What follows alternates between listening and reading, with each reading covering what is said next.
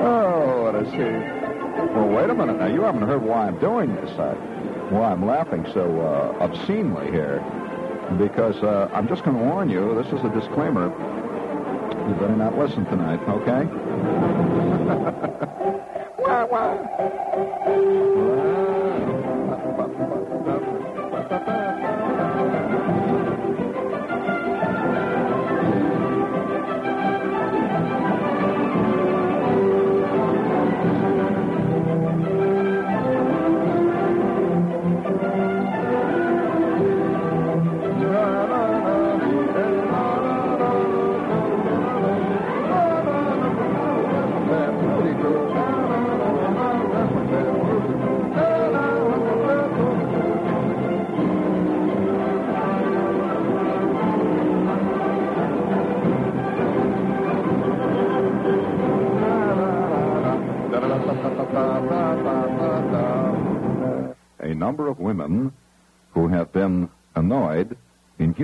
By a naked doorbell ringer called upon police today to conduct a nude lineup so a suspect will not be camouflaged by his clothes when they view him. No nude lineups, the cops said. They said that if everybody in the lineup had to take his clothes off, it would be, quote, unfair to innocent persons. They'll just have to identify with his clothes on, one officer said. The women, police would not say what the exact number is, protested that they might not be able to identify the man with his clothes on. For the last three months, the man has appeared in the altogether in apartment houses, punched doorbells, grinned when women answered, and ran. Police captured a suspect early today, and when word got around that a suspect was in jail, the women asked for a nude lineup. Police said that the man's act never changed. He did the same thing every time. He'd just ring the bell, they'd open the door, he'd grin, and then run. One time, however, he wore tennis shoes. But on all other occasions, all he wore was a simple, silly grin. oh, let's sing, gang. Oh, I'm cheeky cheek therapy. At night when you're asleep. Yeah. Ah, your little creep. Oh,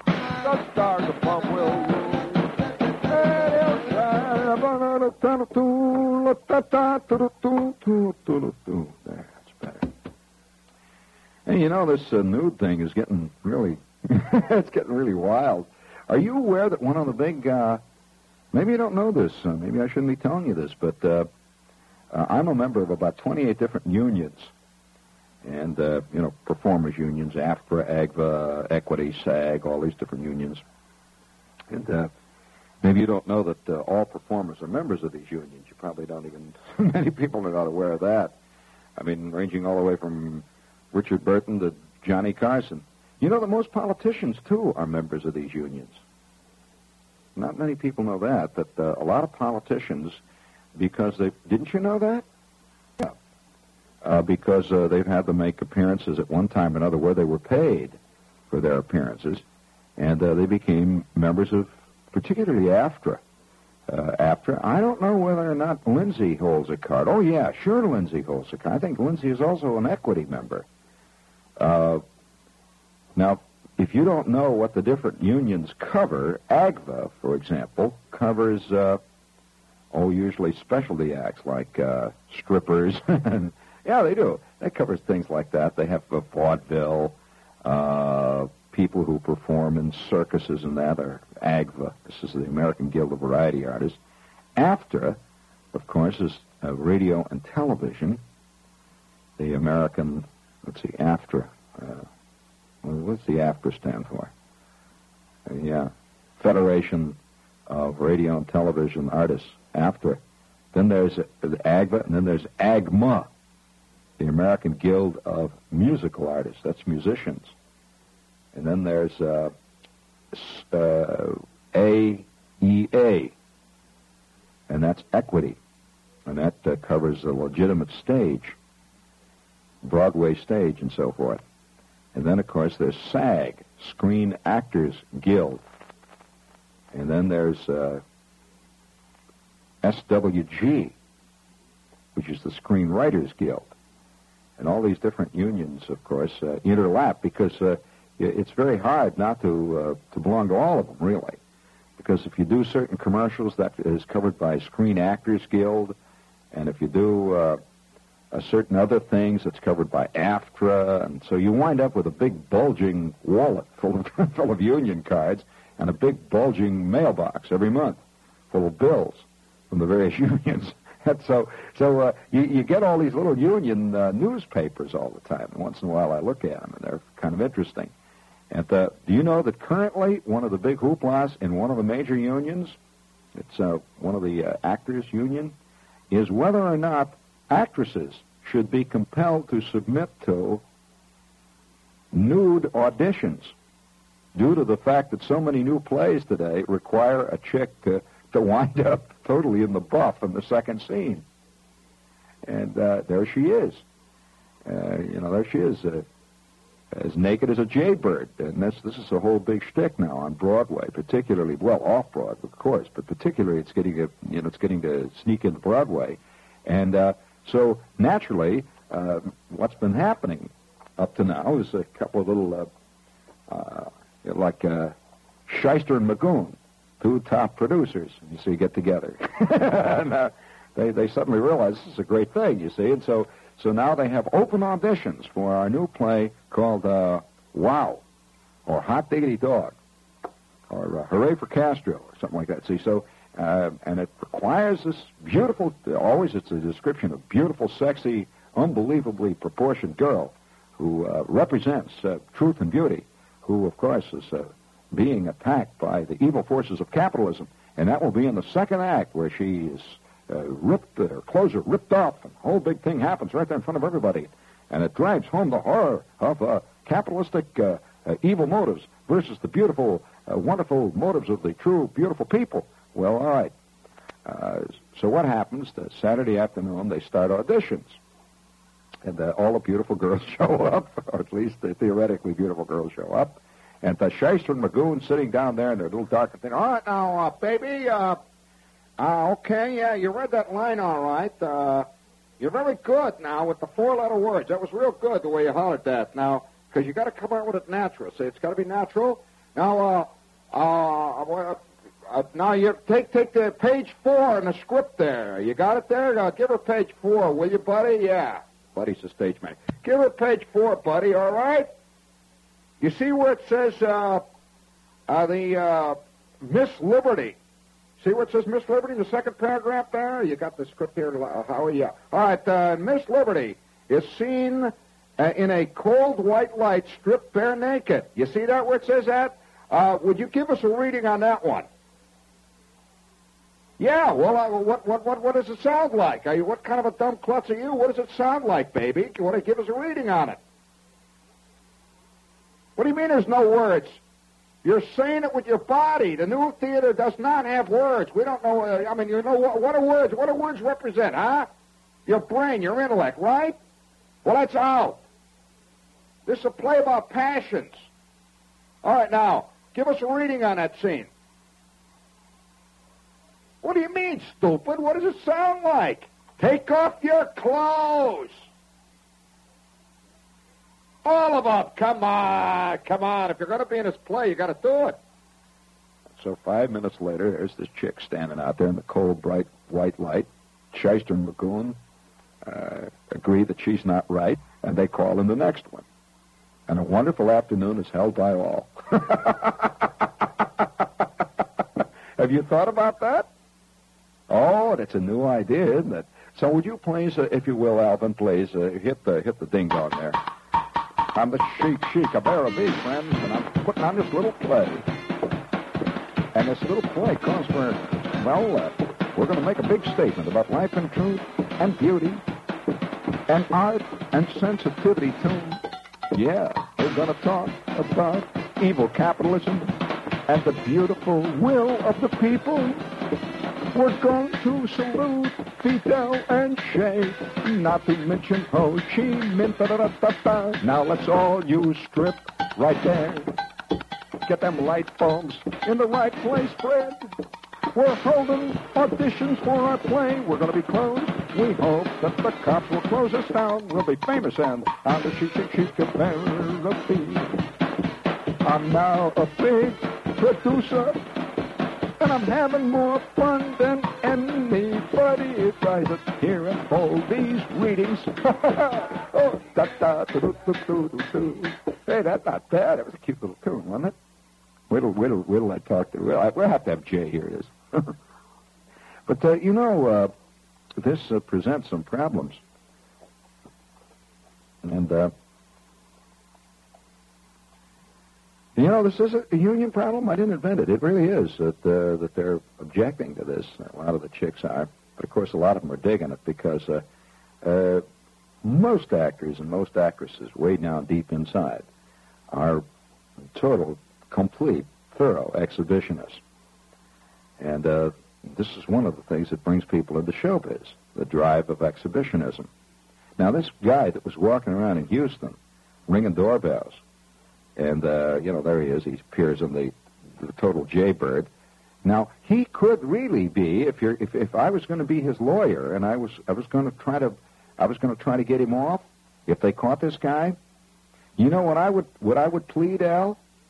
I would plead, I would say, uh, now, uh, uh, uh, members of the jury, we have here before us today a man who is largely misunderstood by the uptight society that we live in today. Still, as it is bound by Victorian mores, as it is bound by old, outmoded moral codes, which uh, all the young people realize are silly and ridiculous, we have us before us today a man who is about to be a victim of the evil forces of prejudice and bias and false moral values. Charlie W. Applerot, who you see sitting here in the dock, fully clothed, I might point out, because he's a respectable man. Charles W. Applerot, seated here in the dock, is liable to be in the year 2169, one of the most honored names in American art history. Charles Applerot is one of the first men to bring the theater to the people. Charles Applerot years ago realized that the theater had artificial walls and barriers that it was setting up around it. And one of the most artificial walls and barriers that it set up around itself was the fact that people had to come to the theater. People had to leave their own homes and in many cases travel many miles to come to the theater. Probably many of you have done this yourself. What could be more democratic, more dynamic, and more totally in spirit with the one-to-one communication that all true right-thinking liberal people today are searching for than to bring the theater right to the people, right to the people. And Charles W. Applerot stands before you today, a pilloried artist, a man who tried before his time, and all men who have tried to bring art and truth and beauty before their time to the people have suffered the slings and the arrows and the unkind fates and words of those people who always stand in the way of progress. Socrates,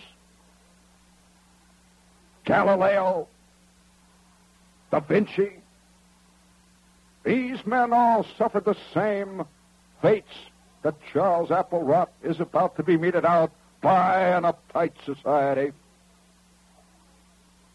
Charles W. Applerot is going to be asked today to drink the hemlock cup by people who are not fit to be his judges. We should have in this dock instead twelve of the outstanding theatrical artists of our time to judge this man who at a very early age began the work that now culminates in this courtroom. At the age of two, Charles Applerot ran a block and a half without his diapers. At the very early age of two, I want you to know this man knew the direction he was going in. At the age of five, he was twice expelled from kindergarten for acts which they today call, oh, and even in those days they called obscene and indecent. Those words have no meaning in our new, open, swinging society. Unjustly accused, he sits before you now.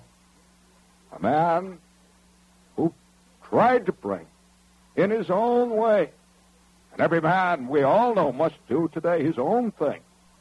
In his own way, he tried to bring theater to whom? The Mrs. Robinsons of the world, the ladies of the world whose lives had been ground down in senseless, ridiculous marriages, whose lives had been bound by trivial prejudices from the very earliest days of their life, hungering for excitement and joy and pleasure and the sight of real, honest life. Charles W. Applerot realized this need in the hearts and the minds of every American housewife. Even according to his most vicious accusers, he smiled when he delivered his theatrical message to them. He laid not a hand on these people. Oh, no. But they laid hands on him through the agency of the cruel, brutal police. We all recognize that the police themselves today have become a force unto themselves. Who can forget Chicago?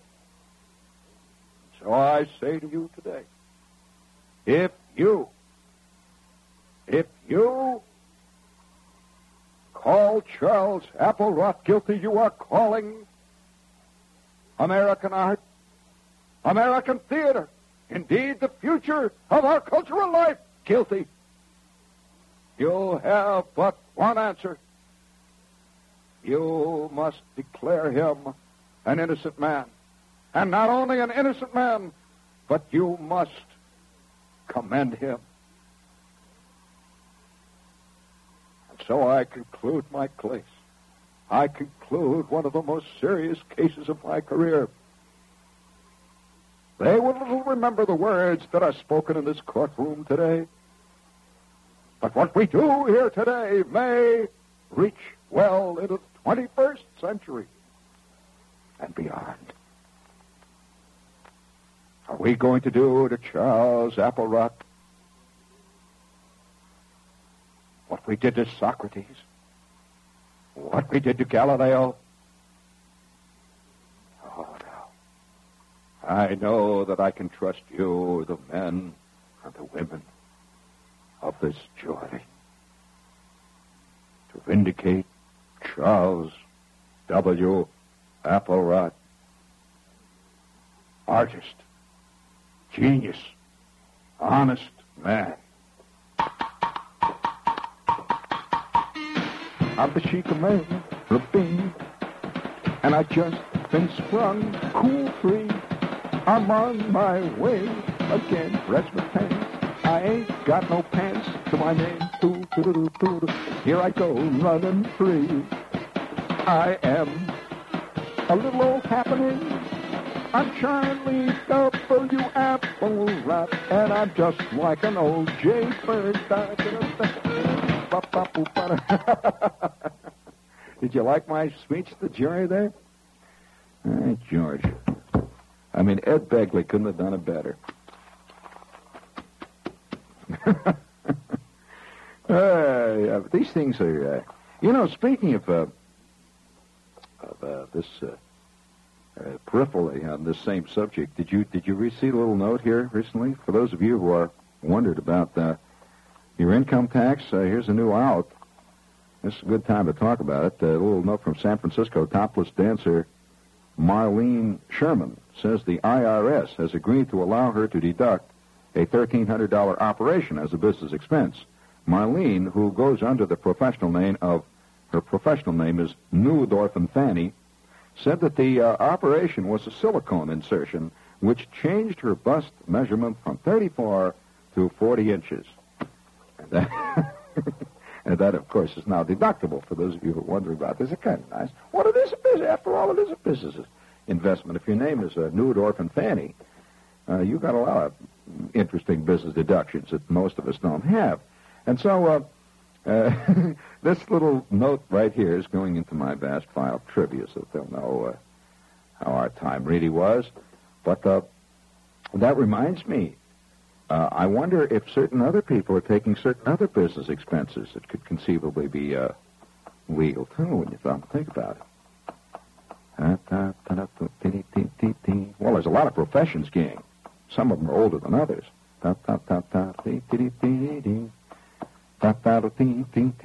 I'm just thinking, just let me think here for a minute. All right, all right. Uh, okay, now I'm back again. I'm back again. Of course, the law works in strange ways. You never know how it's going to work. Uh, there's another little note here that uh, tells you a little bit about the obliqueness of the law. Roger L. Premble, 26 years old, of New Lenox, Illinois, was charged with, and here's what he was charged with, illegal entry to a controlled access highway. He took an illegal entrance to a turnpike, is what it amounts to, for landing on the median strip of Highway I-55, about five miles east of here. Sergeant John Altman of the state police said Mr. Premble was a member of a parachute club, which jumps near Joliet, Illinois, every Sunday. He said that club members frequently landed on the grassy strip in the middle of the four-lane divided highway, despite repeated warnings that the distraction to motorists could cause accidents. But I think what's significant is that he was charged with illegal entry. Now, he wasn't charged with illegal parachute jumping on the highway. He was charged with illegal entry, which uh, that reminds me of a friend of mine uh, who uh, runs a big restaurant here in town. He's a he's a, an airplane cuckoo. Like, hey, by the way, speaking of airplane cuckoos, how many of you dug that that great cover on last week's New Yorker. Did you see last week's the, the, the New Yorker? In fact, I think it's still out on the stands. It's a terrific cover. It's a very imaginative cover, and a difficult subject too, because it's not easy to to to catch that atmosphere. But take a look at that cover. I won't say any more about it. I'll just let you think about that. But a friend of mine, uh, like myself too, a friend of mine is an airplane cuckoo. And uh, one day, he, he was flying out over Jersey, and uh, he was in his airplane. And uh, generally, uh, airplanes are really they're really very safe. I, I don't want to want to uh, pound that issue into the ground, but they are because uh, these things are highly machined. The technical failures in private aircraft are very rare. Technical failures. Now, pilot failures are more more prevalent technical failures to the airplane are extremely rare. And uh, anyway, this friend of mine has his airplane, and and uh, he'd been flying for a long time, like for years. And uh, he'd been an ex-fighter pilot. He'd been flying jets all over the place. And so uh, one day, uh, he decided to take his elderly father out for the first time in his airplane. His father had never been in a private plane, and it was a four-seater plane. And that so the old man, he invites an elderly gentleman friend of his who was a distinguished uh, member of the clergy. And so now all three of them are up in the airplane. It is Sunday afternoon, and they're flying out over the New Jersey countryside. And it's beautiful. Oh, it's a beautiful. If you've ever flown out over the Jersey countryside as you fly south, when you get out of the uh, the Jersey crud belt, when you get away from the, from the dumps out along uh, uh, the, the uh, turnpike and you get away from uh, the whole New York complex and you start, particularly if you fly south in Jersey, you, you, you fly down towards the Delaware River, you get out towards Bucks County. It really gets lovely over in that whole area near Flemington and so on. And so he is flying along. He's at 8,000 feet. You got it now? His old man is sitting in the back looking out of the window. First time he's ever been in the private plane, and he's digging it. See, he's just really enjoying this. And uh, the elderly clergyman is looking out the other side. And they're flying along. It's 8,000 feet. That's a good altitude. And the clouds are way up there above them, and the sun is shining, and the, the water down below, you can see little glints of rivers are, are sparkling in the sun. And uh, my friend, uh, decides that uh, he's going to uh, he's going to drop a little altitude. You see, he was he said, "Want to come down a little bit." Now, when you drop altitude in an airplane, you do it by throttling. It's it's all done by the throttle. Uh, you can uh, you can uh, uh, occur you can cause limited uh, altitude changes to occur by using your ailerons and so on. But uh, if you want to lose altitude, the real way to do it is to throttle back a little bit. You see, and your plane will slowly drift down and then go back to cruise speed.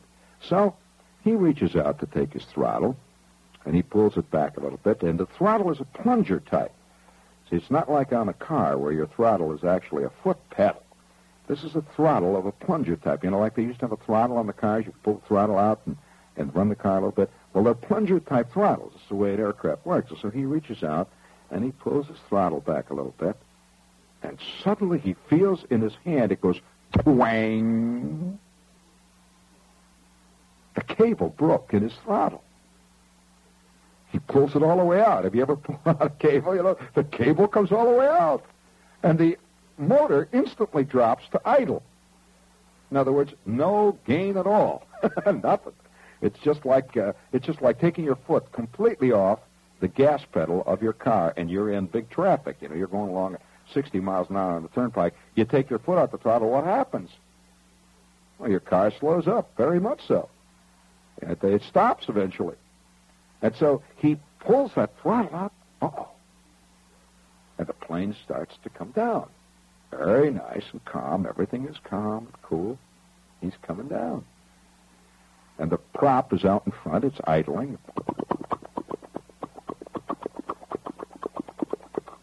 So he trims it up, and his mind, this is a good flyer, you see, his mind immediately is calculating all the various, he knows he's going to land. That's for sure. His mind is immediately calculating all the various uh, avenues of escape open to him. He looks off to one side. He sees nothing but uh, houses. He's not going to go down there. And uh, he looks off to another side, and there's a lot of hills with woods. He knows he's not going there because if he goes in there, he knows there's a lot of woods there. He ain't going to go far. And if he does, there's going to be a lot of excitement if he tries. And so here he is. What is below him? The turnpike. Beautiful and shining in the sun and covered with Sunday traffic. And so he puts this plane into the best possible glide that he can put her into, and he comes slowly about into the wind.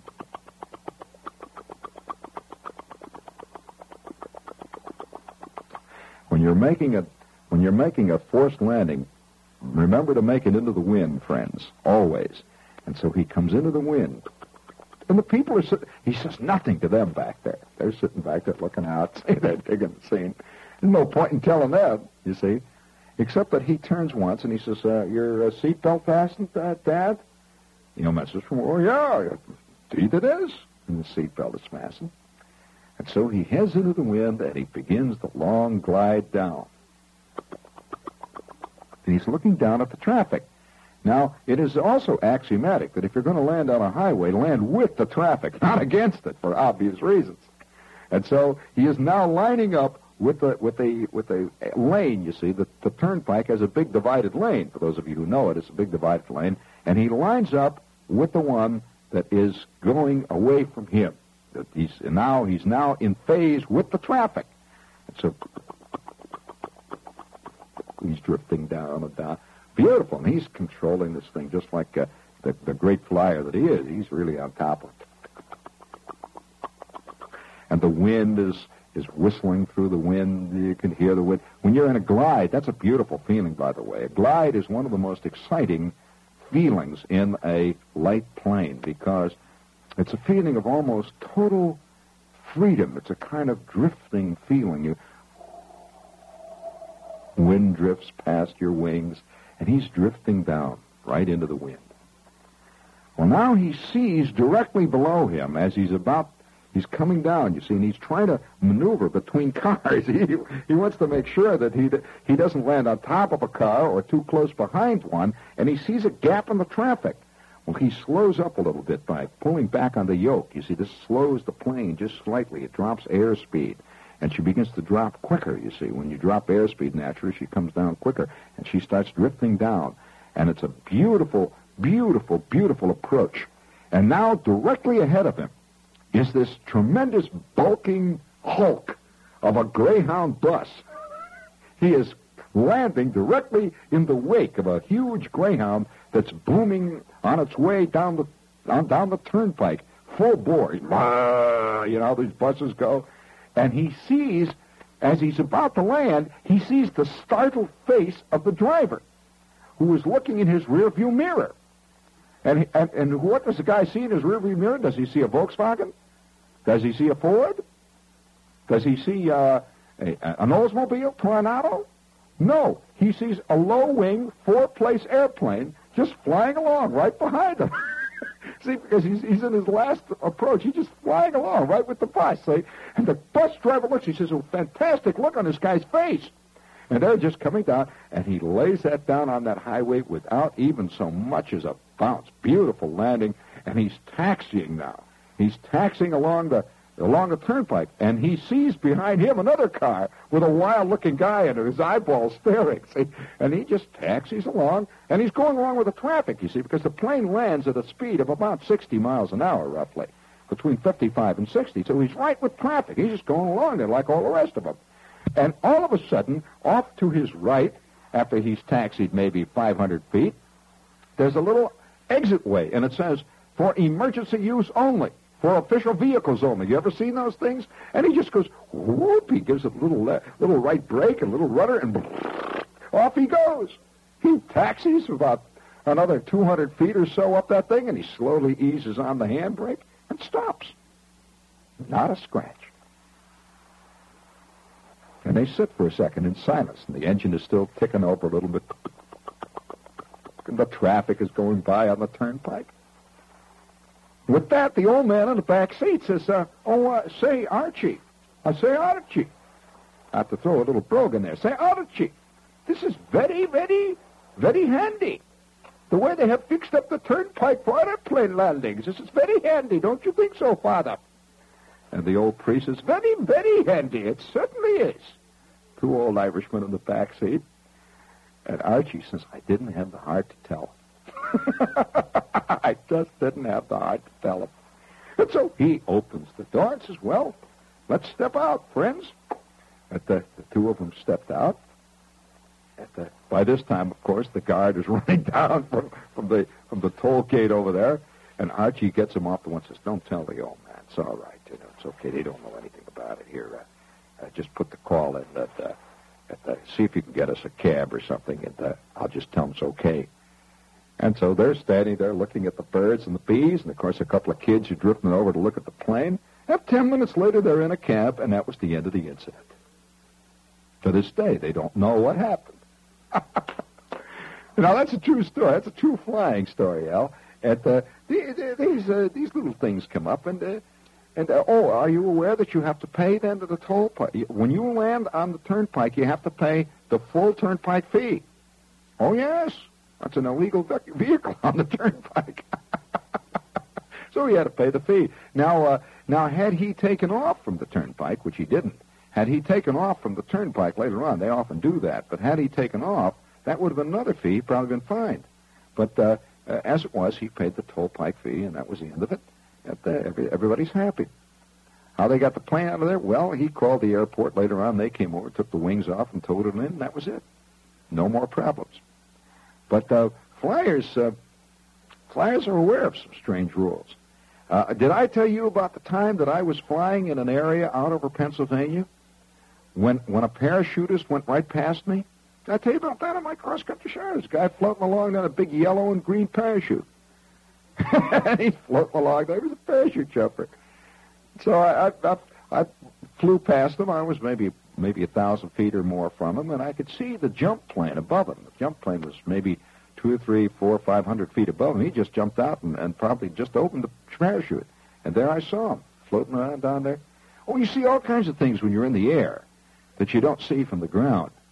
I remember one day uh, watching a whole series of uh, of gliders uh, fly. You don't see much glider work, of course, around here because there's a lot of traffic and it isn't good for glider work. But upstate New York, you know that the, the state of New York is the is almost one of the world capitals of gliding. Elmira, New York, is where there's a tremendous amount of soaring and gliding done. And uh, for those of you who don't know the difference between soaring and gliding, I suppose it, it's a confusing term in your mind, but they are two different sports. Do you know that, Al? Well, soaring uses a different type of aircraft, too. Uh, gliding and soaring consist, really, they're essentially the same, but basically different. It's like the difference between surfboarding, or rather, the difference between, yeah, surfboarding and water skiing. Now, uh, the difference really is pretty close because when you're gliding, a glider merely comes down. Uh, in this way, if if uh, if you're towed aloft, of course, all gliders are towed aloft in one way or another. Uh, although now that you know that they now make powered gliders, they have gliders with little uh, little tiny Volkswagen engines in them and so forth that uh, you can actually fly them as well as glide in them. But the the classical glider is a glider, which means that it's towed to a certain altitude and then it glides to the ground. And of course, the guy in the glider controls the glide. He can he can extend the glide, or he can come down quicker. Uh, he can do all kinds of things to that glide. Now, a soaring plane is something else. A soaring plane soars, which means that when it's released at a certain altitude, the pilot searches for a thermal current, and he can stay aloft for as many, well, hours, sometimes days. I think they stay aloft as long as 36, maybe 72 hours, sometimes three days, by getting into updrafts and continuing to soar. You've seen, uh, you've seen, uh, well, seagulls soar quite a lot. You'll see a seagull just drifting along, and he's gaining altitude. Now, you notice sometimes when you watch a seagull gaining altitude, he's not even moving his wings. So he isn't really gliding, he's soaring that he's moving upward with an air current. Now, a glider does that. A glider glides down. It's a gliding operation, which is not the same as soaring, which is not, see, gliding is a, is a, is a controlled descent, whereas soaring can be a controlled ascent. And so you're climbing and spinning and going. And, and uh, the, the art of soaring is a very difficult art to master. Gliding is comparatively simple, of course uh, gliding. Uh, anyone who has a private pilot's license is uh, is equipped in a, in a, couple of hours at a in a glider to be a glider pilot. But uh, soaring, something else again. Soaring requires a tremendous knowledge of uh, of wind currents and uh, weather, convection currents, and so forth. And so, as a as a soaring pilot will will fly he's reading the ground below, and he can predict whether there'll be updrafts or downdrafts or, or uh, circular currents or, or uh, semicircular currents or, or S currents. There's all types of currents. And a, and a really good soaring pilot can start at 3,000 feet, and in a few hours he'll be at 10,000 feet, sometimes uh, 15,000 feet with oxygen. And he will soar for, for literally days on end without any connection with the earth. just on and on, just soaring up there, using the, the currents. Is this interesting to you at all? Well, this, uh, uh, you know that, that, the, that the rules of the road in flying give various aircraft precedence over others. For example, uh, a powered aircraft must give way to a glider. I don't care how big the aircraft is. If a jet airliner is uh, is in is is is in uh, a course with a glider, the glider has precedence over that airliner, obviously, because he doesn't have as much control. But then um, uh, there are there are aircraft that have precedence over gliders. You're probably aware of that. For example, a lighter than aircraft, a balloon, has precedence over anything because a balloon is practically uncontrollable once she's up in the air. And so if you're up in a balloon, every you have precedence over everybody. Uh, with one possible exception. One possible exception. And I don't know whether this has ever been tested. A parachutist. Is, well, is a parachutist considered an aircraft? Well, that's a difficult question to, to, uh, to answer. I don't think it's ever been put to the test. Maybe it has. If it has, I don't know it. But if you're in a balloon, you have the air right away over every other aircraft. After that comes a glider. After that comes what? No, I shouldn't say that. After that comes what? After a balloon comes what? A blimp, which is a lighter than aircraft. After that comes a powered aircraft. And they go all the way on up. They're, they're all different designations, and each one knows his own place on the road. Now, when you look up there, you probably think this is all chaos. People are just flying all around. Oh, no, not at all. There are rules on what side to pass. There are rules on how far away you can be from various types of aircraft. You can't just fly right up to a balloon, you know. You just can't. Illegal. But uh, these are all these are all things that are going on up there in that big wild blue yonder up there. The balloonists, the gliders, the soarers, the people. You know that there's there's going to come a day. There's going to come a day when uh, they're even going to have to make traffic designations for single man jet propelled flight. You know they're working on on jet belts where one man can fly, like old Buck Rogers. You remember Buck Rogers' famous flying belt? Well, you know that they're actually using experimental models in the military where a guy can fly all by himself. So you're liable to see a guy fly right past your 707 on your way to Baltimore.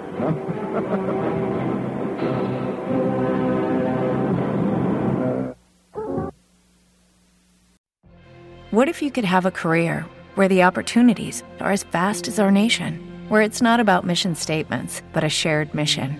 At U.S. Customs and Border Protection, we go beyond to protect more than borders from ship to shore, air to ground, cities to local communities. CBP agents and officers are keeping people safe. Join U.S. Customs and Border Protection and go beyond for something far greater than yourself. Learn more at cbp.gov/careers.